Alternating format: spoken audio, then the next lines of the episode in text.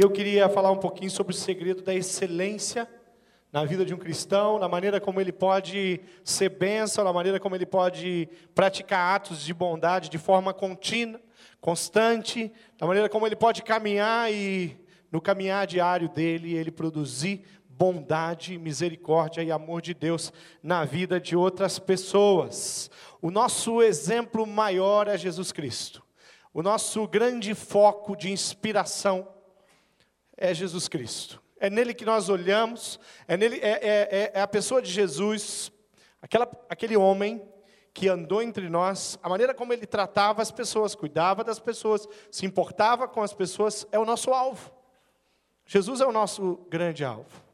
E quando nós olhamos a palavra de Deus e começamos a perceber e entender como é que ele fazia, como é que ele olhava, como é que ele tocava, e uma coisa eu achei interessante, porque eu estava procurando no planejamento de Jesus alguma, alguma coisa que ele fosse fazer para abençoar de forma prática alguém. E por um momento eu confesso para vocês que é, eu estava procurando alguma coisa que eu realmente não ia achar, porque isso na vida, ato de bondade na vida de Jesus, você não precisa procurar em lugar nenhum. Leia qualquer texto que envolva ele, você vai achar ato de bondade. Mas eu queria ver um planejamento, eu queria uma conversa dele, achar um texto que ele estava falando com o discípulo assim: escuta, vamos lá que tem uma multidão lá, eu quero alimentar essa multidão, eu quero fazer um milagre lá para alimentar a multidão. Não, não tinha isso. Não foi assim que ele alimentou a multidão. Ou então eu falo assim: é, vamos, vamos até o poço de Jacó, porque é, tem, lá sempre tem as mulheres samaritanas, e eu vou encontrar uma mulher samaritana lá e eu vou abençoar a mulher. Não, ele não planejou ir até a mulher samaritana. A mulher samaritana estava no caminho dele, por onde ele passava. Então, quando eu comecei a observar isso, eu vi, por exemplo, a multiplicação dos pães e dos peixes. Jesus se reúne com a multidão e ele está ali falando das coisas do reino, apresentando para aquela multidão uma proposta tremenda de vida, um jeito extraordinário de viver, que é o que ele tinha para oferecer para aquela multidão. E quando ele já passa ali, provavelmente, boa parte daquele dia junto, anunciando, ensinando, capacitando, mostrando, apresentando o Evangelho, o reino de Deus que ele estava estabelecendo ali para aquelas pessoas. De repente, chega um discípulo e fala a Jesus: Olha, ele, ele fala assim: Vamos despedir a multidão. Aí o, os discípulos falam: Olha, não vai dar, está complicado, como é, que, como é que esse povo vai embora? Eles vão desfalecer pelo caminho, eles estão com fome. Jesus se depara com uma, uma necessidade real. E para Jesus, necessidade real é alguma coisa muito simples. Vamos resolver. Eu falei, poxa, então a grande ideia de multiplicar pães e peixes não foi uma situação natural para Jesus. Às vezes nós olhamos para esse texto e nós focamos nas pessoas, no, no, no, cesto, nos pães se multiplicando, nos peixes se multiplicando, e a gente esquece de ver que o, a grande, o grande benefício daquele povo não foi ter comido alguma coisa, porque no outro dia eles sentiram fome novamente. Algumas pessoas voltaram para sua casa muito bem alimentadas, porque sobrou peixe, sobrou pão. Mas no outro dia elas estavam com fome novamente. No outro dia, aquelas pessoas chegaram na sua casa, algumas tinham alguma coisa para preparar para comer. Eu tenho certeza que muitos ali talvez não tivessem algo para preparar para comer. No outro dia sentiram fome novamente. Então Jesus não saciou eternamente a fome de uma multidão. A Bíblia fala em torno de 5 mil pessoas, aí a Bíblia está falando de homens. Vamos pensar em, em, sei lá, 10 a 15 mil pessoas que ele alimentou sentiram fome de novo. Mas sentiram fome física porque aqueles que entenderam a proposta de Jesus, aqueles que receberam a, o Evangelho no coração, abriram o coração para que o Evangelho se instalasse ali, o reino de Deus, aquilo que Jesus estava começando a construir no coração das pessoas, isso sacia a sede e, e a fome espiritual eternamente. Então eu vejo que o propósito de Jesus era sempre atender as necessidades das pessoas espiritual, era resolver a questão do homem separado de Deus, vivendo pelo pecado. E o que acontece de extraordinário aqui é que, diante dessa situação do reino sendo apresentado, Jesus vem então e fala: Não, peraí, quantos peixes nós temos? Quantos pães nós temos? Então vamos alimentá-los. A gente corre o risco, às vezes, de fazer boa obra e não apresentar o Evangelho para uma pessoa. Nós corremos o risco de alimentar ou dar um alimento para uma pessoa, um andarilho, um morador de rua, e não orar pela vida dele. Corremos o risco de ir à casa de uma pessoa fazer um, coisas tremendas e não apresentarmos o Evangelho de forma prática para ela. Resolvemos um problema daquela pessoa momentâneo que mais tarde outras situações vão surgir, outras necessidades vão surgir, não conseguimos mudar a condição eterna daquela pessoa, porque às vezes nosso alvo era simplesmente fazer uma ação prática de boa, boas obras. Mas quando nós fazemos as ações práticas de boas obras, o que nós fazemos é atender a necessidade das pessoas. Quando ele foi ao casamento de Canaã, ele estava lá no casamento, acabou o vinho, uma necessidade real. Vem a mãe dele falar com ele: Maria, filho, será que você não pode fazer alguma coisa? Está complicado o negócio, tem gente de longe que veio para o casamento. Será que Maria conversou assim? O que, que você pode fazer, filho? Maria que guardava no coração todas as coisas que o Espírito falava para ela, já estava guardando já há tantos anos, né? Jesus pega e multiplica a água, multiplica, transforma a água em vinho. Quando ele vai ao poço de Jacó, ele encontra a mulher lá. E eles tratam e falam sobre. O assunto é água. Fala sobre água. Aliás, se fala muito sobre água hoje. Todo mundo está falando sobre a água, né? E Jesus não estava tão preocupado com a água que aquela mulher estaria bebendo e que ele também estaria bebendo, mas estava preocupado com o coração e com a vida. E ele fala da água da vida para ela, da sede que nunca mais ela vai ter, que vai ser saciada. Quando ele ia pelo caminho, ele encontra dez leprosos. Eu fico imaginando essa cena, eu fico tentando, é, por vários depoimentos bíblicos, ver a incredulidade no coração dos discípulos às vezes. Aí eu fico falando, Jesus falando assim: eu vou, chama aqueles dez, dez leprosos ali, traz eles aqui, aí traz os dez leprosos. Aí ele fala assim: vou curar todo mundo aqui. Aí vem os discípulos, mas Senhor, me ouça o meu conselho, mestre. Os discípulos querendo ser mestre do mestre. Olha, esse, deixa eu te falar, eu conheço esse tipo de gente, leproso. Esse pessoal aí vai ser curado. E olha, dos dez, se voltar, vai ser um só para te agradecer, Jesus. Se eu fosse você, vamos embora, vamos tocar que nós estamos atrasados para a reunião, para a concentração, para o nosso evento lá, onde nós estamos indo. Mas Jesus não está se importando se aquelas pessoas vão voltar ou não vão voltar. Ele vê uma necessidade.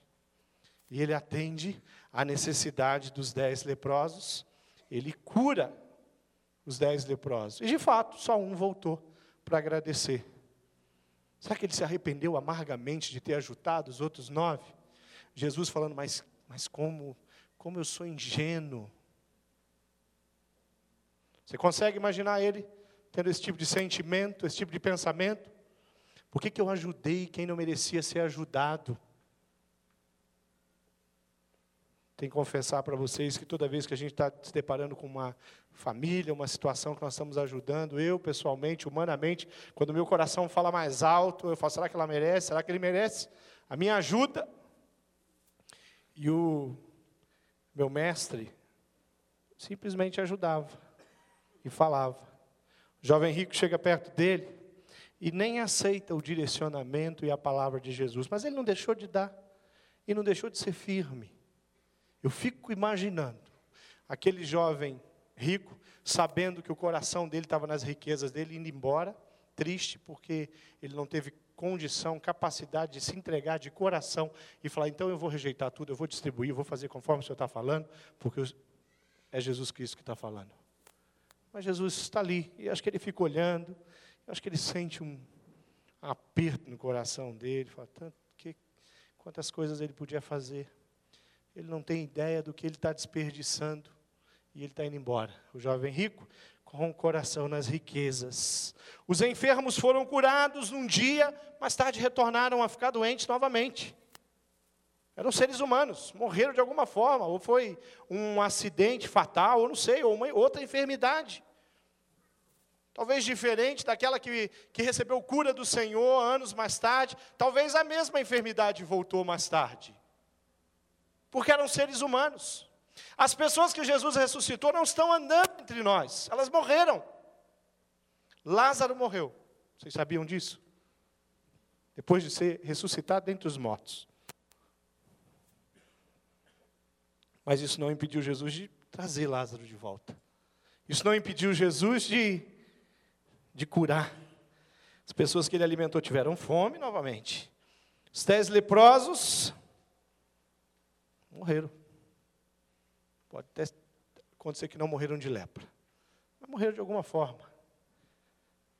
Mas Jesus estava tratando duas situações. Uma, a temporal, a necessidade real daquelas pessoas. A outra, a eterna. Essa faz toda a diferença. Preciso associar e eu preciso me colocar sempre à disposição de Deus, que quando as pessoas estiverem perto de mim, elas vão provar e vão conhecer da manifestação da graça do Senhor Jesus através da minha vida, através do meu coração, através da minha atitude, dos meus atos de bondade. E eu tenho uma, uma, uma predisposição grande para ajudar os outros. Mas às vezes eu me enrolo com a minha agenda. Eu tenho um coração cheio de vontade, mas eu nunca tenho tempo para abençoar. Será que Jesus tinha tempo? Será que a tarefa dele, ministério curto de Jesus, três anos e meio de peregrinação, anunciando o reino, ministério, ministério terrestre dele, como homem. Ele ajudou tanta gente, curou tanta gente, conversou com tanta gente, confortou tanta gente. A Bíblia diz que se tivesse, já pensou a Bíblia que você tinha que trazer hoje, se tivesse tudo relatado na Bíblia? Já pensou o tamanho? Nós íamos ter um estacionamento de Bíblia aqui, não de carro. As, as escrituras estariam lá fora, estacionado. Uma vaga para cada escritura. Já pensou nisso? Ia ser mais ou menos assim. Se tivesse relatado. Se todas as pessoas que ele cuidou, curou, restaurou, conversou, aconselhou, ouviu, tivesse registrado na Bíblia, nos Evangelhos. Quando nós entendemos que nós fazemos ações porque nós somos de Deus, transformados e restaurados pelo poder de Deus. Então a gente faz. A ABC, ela não é a institucionalização da, do, da, dos nossos atos de bondade, não. A ABC é a ferramenta pela qual nós, que somos igreja, fazemos atos de bondade nessa cidade. A ABC organiza isso para a gente, que bom. Tudo que acontece de bom aqui nessa igreja não é através da ABC somente. A ABC é uma ferramenta tremenda que tem sido usada por Deus. Tem muitos desafios, não é ela? Tem muitos desafios, mas cada um de nós aqui, presente hoje, nós somos isso. Segredo da excelência, como servo de Deus na cidade, é ser aprovado em Cristo Jesus. Nós temos Jesus como nosso modelo. Que jeito que ele fazia? O jeito que eu vou fazer.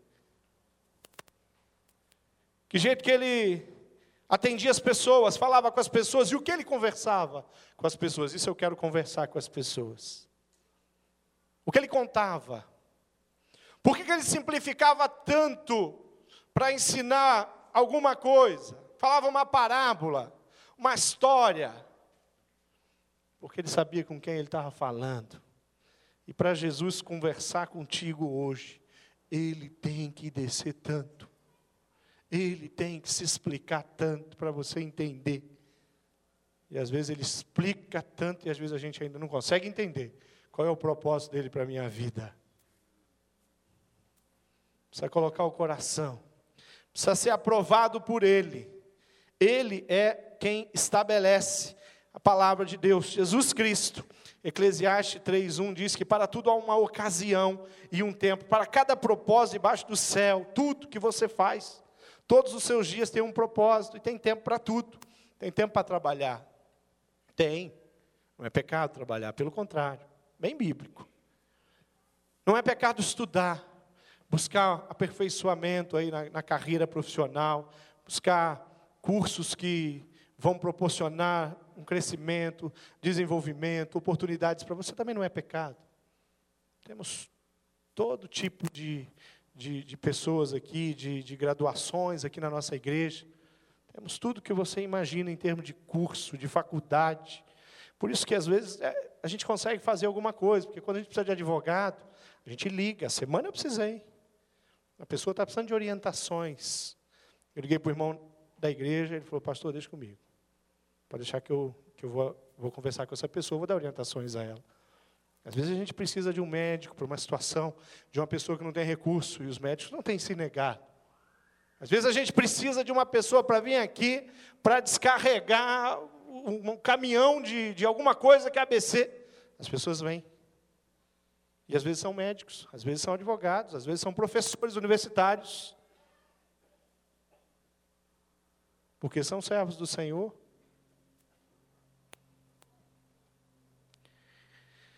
Tem tempo de abençoar, a palavra de Deus diz, mas às vezes você pode negligenciar esse tempo.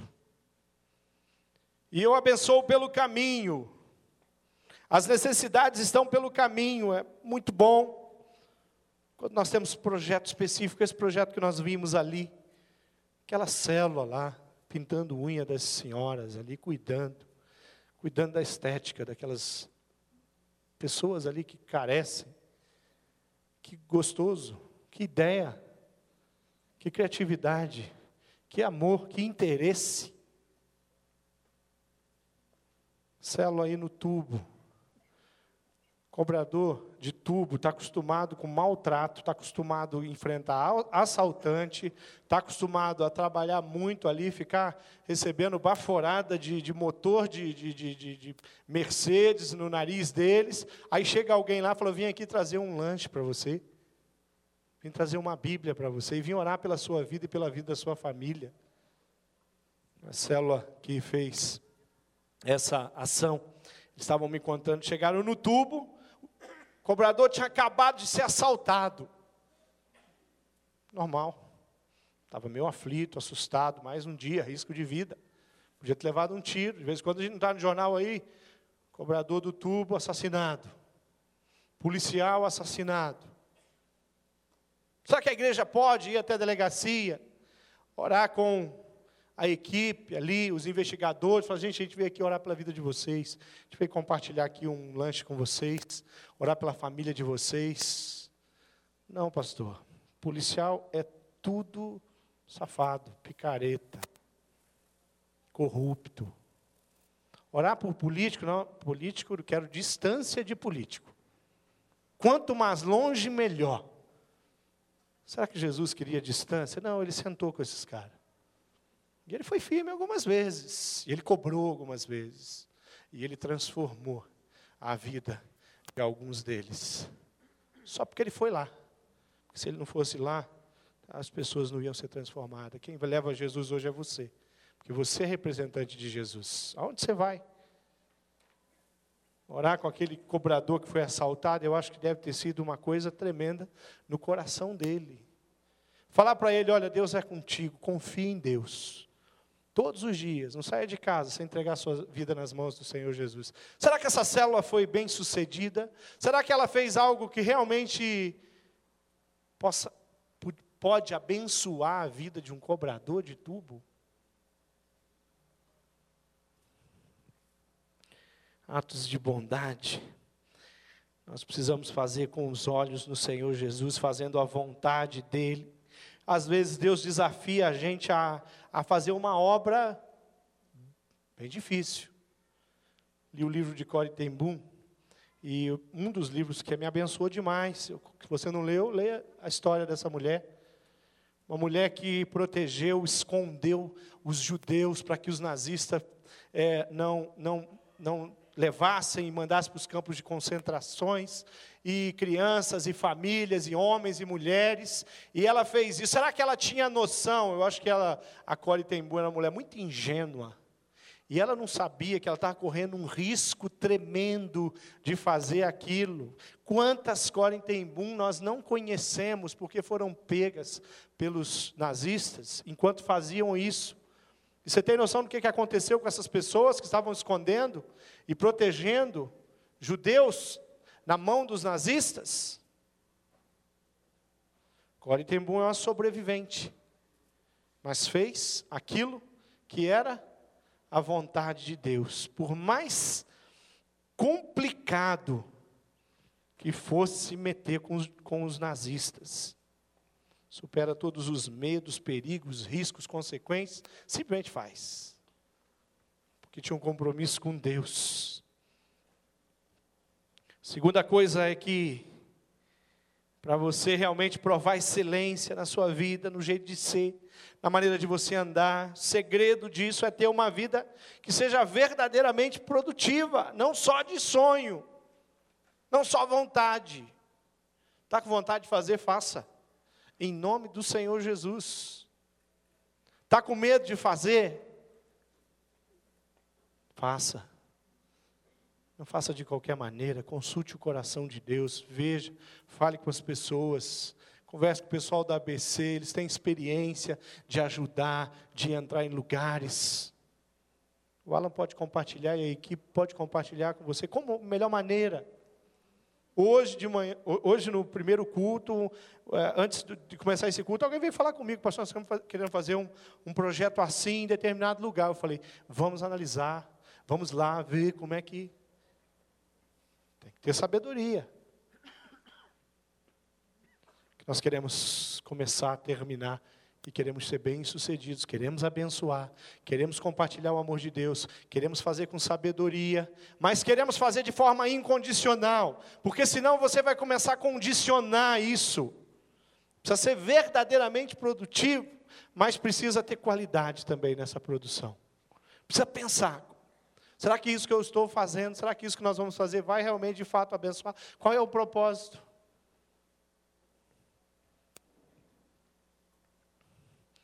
Minha célula escolheu uma senhora na, na Vila Zumbi, buscamos a orientação do pastor Bartolomeu, que conhece a comunidade, e ele apontou uma senhora, e nós fomos lá, as, apresentei o desafio para a célula, a célula aceitou o desafio. Vamos lá, vamos ajudar a dona Neve. Quando eu cheguei lá, eu vi que o desafio era muito maior do que aquele que nós tínhamos imaginado, o que eu tinha imaginado, eu que estava em contato. Mas isso não nos desanimou. Nós vamos até as últimas consequências. Já passamos um dia lá, limpamos a casa dela, tiramos muito lixo, muito, muito, muito, muito. E nós colocávamos os lixos na frente da casa e eles desapareciam né? Uma comunidade que vive da reciclagem. E a gente tipo, tiramos um guarda-roupa que a única coisa que aquele guarda-roupa merecia era uma fogueira. Mas veio três pessoas pedir o guarda-roupa. Gente, não tinha uma porta, não tinha nada aquele guarda-roupa. Tá, o guarda-roupa era mais torto que a vida de algumas pessoas aí no nosso país. Três pessoas. Um rapaz que ele pediu para a gente, não, mas a gente já falou ali com a senhora ali que ela pode recolher. Ele foi lá pedir para a senhora, para a vizinha. Aí a senhora permitiu. Aí ele pegou o guarda-roupa, se é que dá para chamar de guarda-roupa, colocou em cima do carrinho de mão, dois meninos, um de cada lado, levando o guarda-roupa para casa dele, para pôr as roupas dele, que está tudo no chão. O que a gente olhou e falou, isso aí é fogueira. Ele vem e fala, eu preciso disso aí, para minha casa. Tudo que colocávamos levavam. Cada um vinha, olhava e cada um carregava uma coisa. Aí botamos uma geladeira, não funciona a geladeira. Ela deve não funcionar uns 15 anos, mas estava guardada. Né? Lá, tivemos que convencer ela que precisava da geladeira. né, vamos botar a geladeira lá fora. Isso aí, tipo, ah, fica tranquila, confia na gente. Aí ela foi aceitando. Imagina aquela senhora olhando as coisas que não servem para nada, indo para fora, mas ela tinha um apego Tivemos que ter uma paciência com ela, com o coração dela. Levou um dia para conseguir limpar a casa dela, tirar tudo que não presta para ninguém, nem para ela.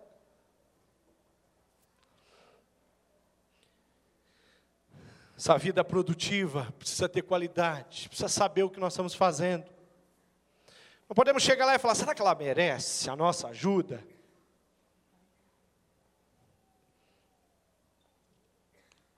Eu não sei se ela merece, ela não merece, mas isso aí não é para mim resolver. Eu preciso fazer, você precisa fazer de coração. Nós temos que ter essa vida produtiva e ajudar os outros. João 15, 12 diz: O meu mandamento é este: ame-se uns aos outros como eu os, amei. Jesus está falando: olha, do meu jeito, olha para mim. Efésios fala: sejam bondosos e compassivos uns para com os outros, perdoando-se mutuamente, assim como Deus os perdoou em Cristo. E 1 Pedro diz: cada um exerce o dom que recebeu para servir os outros, administrando fielmente a graça de Deus em suas múltiplas formas. Às vezes nós fazemos uma exegese muito pobre desse texto, analisamos esse texto e, e, e não conseguimos é, mensurar até onde, o que ele está falando. Gente fala, não, mas eu tenho, né, aqui cada um exerce o dom, eu tenho exercido. Na minha célula eu, eu, eu tenho é, compromissos lá, e eu tenho sido fiel, eu sou vice-líder, eu sou secretária da célula, eu sou ministro de música da célula, né? meu dom está sendo exercido, mas não se resume a isso. O dom que você recebeu é para você usar, prol da igreja, em benefício da igreja, junto com a igreja, mas isso, isso extravasa as fronteiras da igreja. Quando você vai ao posto de gasolina e alguém abasteceu aquele, aquela pessoa pode ser abençoada pelo seu dom. Quem sabe é uma palavra de encorajamento? Quem sabe alguma coisa que você vai oferecer? Quem sabe uma palavra de gratidão? Estou pagando, não preciso agradecer, pastor. Quem sabe olhar nos olhos dele, dar um bom dia para ele. Fala, bom dia. Olha no crachá. Bom dia, Fábio Alex. Como que você está? rapaz, ele vai pôr mais gasolina no teu tanque, você vai pagar menos. Só pelo bom dia. Só pelo brilho dos olhos. Você não está acostumado com isso. Está acostumado com isso. Na nossa célula nós tínhamos várias ações para fazer e foi uma, uma discussão difícil para resolver qual que a gente ia Eram tantas coisas boas que foram surgindo e tinham o, o, o pessoal mais novo na célula, eles queriam fazer todas. Não, pastor, por que não faz todas? Né? Falei, gente, Vamos devagar, né? Vamos fazer todas, mas devagarinho. Não de uma vez só. Somos poucos. E aí, uma família da célula, ela resolveu, mesmo que a célula não tivesse assumido uma das ideias, ela resolveu fazer, que era parar o, o coletor de lixo e levar uma cesta para ele e uma palavra e abençoar a vida dele. Sozinha. A célula foi para outro lado, mas ela falou: Não, mas eu quero fazer isso também, esse negócio vai ser bacana, eu vou fazer. E fez. Aí ela fez e ela estava me contando, ela falou: Olha, pastor, foi interessante que eles receberam, eles ficaram surpresos. Eles estão acostumados que na época de Natal, né? O pessoal dá alguma coisa, assim, faz. Tem uns lá que nem atende o lixo, já sabe que ele vai pedir no Natal, né? A cesta do, do, do, do pessoal da coleta. E aí o que, que acontece é que aquele homem fala para ela: Olha, a vizinha ali meteu a boca na gente agora, porque na outra vez nós deixamos o saquinho de lixo dela para trás na correria, né? Os caras só trabalham correndo. Aí encontramos você aqui, vem com, essa, com esse papo aí. A gente tá. Que é isso? Isso é amor de Deus. Isso é prática do amor de Deus, produtivo, de fato. Martinho Lutero diz que uma pessoa é bondosa quando se dispõe a ajudar aqueles que estão em necessidade. Não ser bondoso apenas de palavra, mas de ações. Amar realmente o próximo. Lembrar-me todos os dias que os meus pró o meu próximo é aquele que eu encontro. Independente da classe social, da posição social. Os executivos da cidade estão precisando de amor. Os políticos, os empresários estão precisando de palavra de encorajamento. Toda a população carente precisa de, de apoio, de uma palavra de Deus. Não tem ajudar a todas as classes e a todo tempo e todos os dias. Pequenas ações, somadas, coisas extraordinárias. Você crê nisso? Diga amém. Amém? Só metade crê? Você crê nisso? Amém. A palavra de Deus nos ensina isso. E a terceira e última referência que eu quero é que para você ter realmente encontrar o segredo da excelência, você precisa viver de acordo com a palavra de Deus, genuinamente bíblico, o seu jeito, o seu estilo, seus pensamentos. Você faz isso, você chegará num, num, num estágio muito especial se cumprir os mandamentos bíblicos. Aquilo que a palavra de Deus realmente ensina na maneira de ser, vencendo o seu pecado. Tem gente que gasta tanta energia com o pecado que não sobra tempo para mais nada. O pecado é tão grande, ele cresce tanto, porque todo dia ele é lustrado. Às vezes até na oração, todo dia você está firme orando pelo seu pecado. Às vezes não acontece o arrependimento genuíno, mas que você está lá falando dele direto. Gastou energia, precisa confessar os pecados. A palavra diz em João, filhinho, eu vos escrevo porque sois fortes. Eu dei toda a condição para vocês vencerem os conflitos, as fortalezas que se levantam. E precisamos vencer as, a, a carne para realizar boas obras. Precisamos vencer. Por quê? Porque elas estão fazem parte da nossa história, da humanidade. Gálatas 5, 19 e 21 tem a relação de obras da carne, e, e eu fiz, eu separei de uma, de uma maneira interessante que eu quero compartilhar com vocês, que diz que ele coloca assim: vocês conhecem ali as obras da carne, mas eu separei em três áreas. Primeiro, na relação, eu separei aquilo que é a área sexual, obra da carne, que é a área sexual. Depois eu separei, eu coloquei aqui como área religiosa. Separei os pecados de área religiosa. E separei os pecados de área de relacionamentos. Para você entender aonde estão as suas reais dificuldades. Área sexual. Ali diz que a gente precisa vencer, deixar para trás, no passado, prostituição, impureza e lascívia. Lascívia, olhar de maldade. Três situações aí que são citadas na área sexual, naquela lista imensa. Ok, área de, área de, da religião, religiosa, coloquei aqui. Idolatria e feitiçaria. Fique longe dessas coisas, abandone isso. Duas coisas. Área de relacionamento, inimizades, porfias, ciúmes, iras, discórdia, discussões, heresias, inveja, competições, inimizade, Aonde estão os nossos maiores problemas? Não são nos relacionamentos? E é com quem, para quem? De que maneira que nós produzimos atos de verdadeiros de bondade? Não são com pessoas, dependente de quem seja. Nós precisamos vencer o mundo e o diabo todos os dias, para que sejamos relevantes de fato, como servos do Senhor Jesus, fazendo a bondade. Três coisas, três princípios básicos para que você possa realmente ser um, um, servo que tem excelência naquilo que você faz. Primeiro é ser aprovado em Cristo, o modelo é Cristo, o jeito de Cristo, igual a Cristo. Tem de vós os mesmos sentimentos que houve em Cristo Jesus. Segundo, ter uma vida produtiva de fato. Não de sonho. Não de projeto e plano que não sai, que não se idealiza. Terceiro, palavra de Deus como base em tudo que você faz. Ide por todo mundo, pregai o evangelho a todos.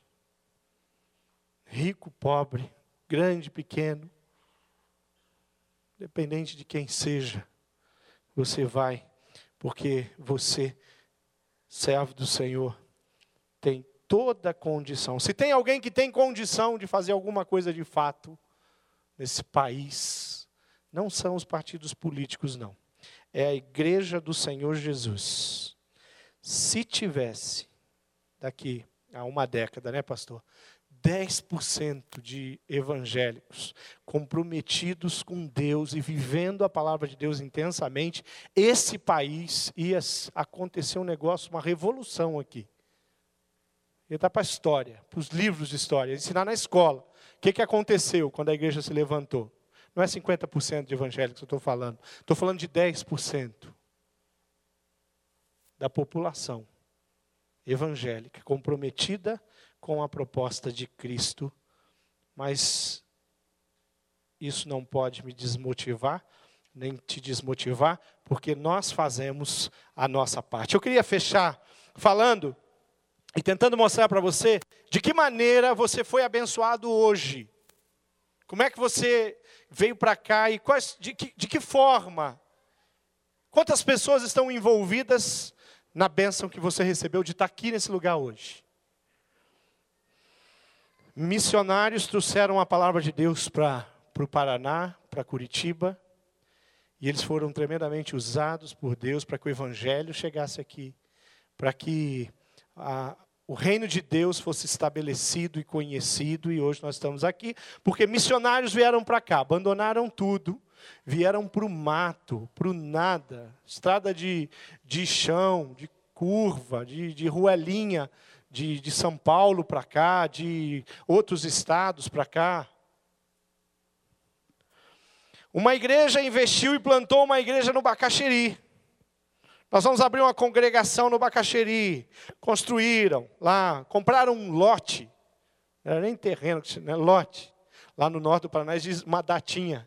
Compraram um lote, construíram ali uma casa de madeira, que aquilo lá não tem cara de templo, tem cara de casa transformada em espaço para o povo. Eu não, eu não sei exatamente como é que começou ali, que, que se era uma casinha, depois eles arrancaram a parte do meio, fizeram alguma coisa. Mas uma igreja investiu mandou, vieram pastores enviados por essa igreja.